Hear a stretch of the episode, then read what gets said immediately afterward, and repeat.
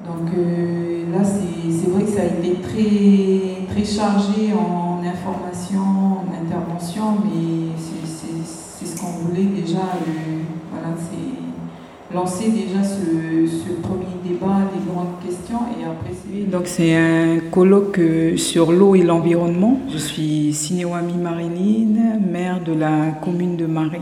Euh, deux parties, donc ce matin c'était sur, sur l'eau et là, euh, cet après-midi, sur l'environnement. Donc, cette euh, journée, les objectifs, c'était bah, déjà, premièrement, de faire connaître les partenaires avec qui la commune de Marie travaille, aussi pour que les gens euh, sachent ce qui est fait au niveau de la collectivité.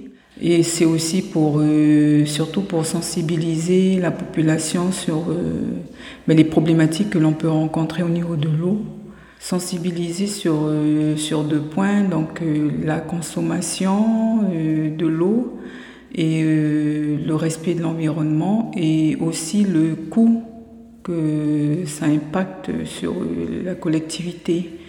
Donc l'eau, comme on l'a revu encore ce matin, vient d'une D'eau, donc qui dit lentille, euh, c'est vraiment une fine couche d'eau d'eau potable. La, lentille d'eau est très fine et par rapport au pompage et tout, ben, quand il y a des fuites d'eau, quand euh, les gens euh, ont un surplus de consommation, au niveau du pompage, ça fait aussi remonter l'eau salée.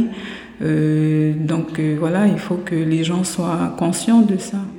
L'eau, certes, vient de la nappe phréatique, mais en fait, c'est tout l'entretien, tout, tout l'acheminement de, l'eau de la nappe phréatique au robinet qui demande aussi euh, voilà, du financement. Euh, l'eau du robinet n'arrive pas gratuitement et voilà, donc il faut que les gens soient conscients de ça.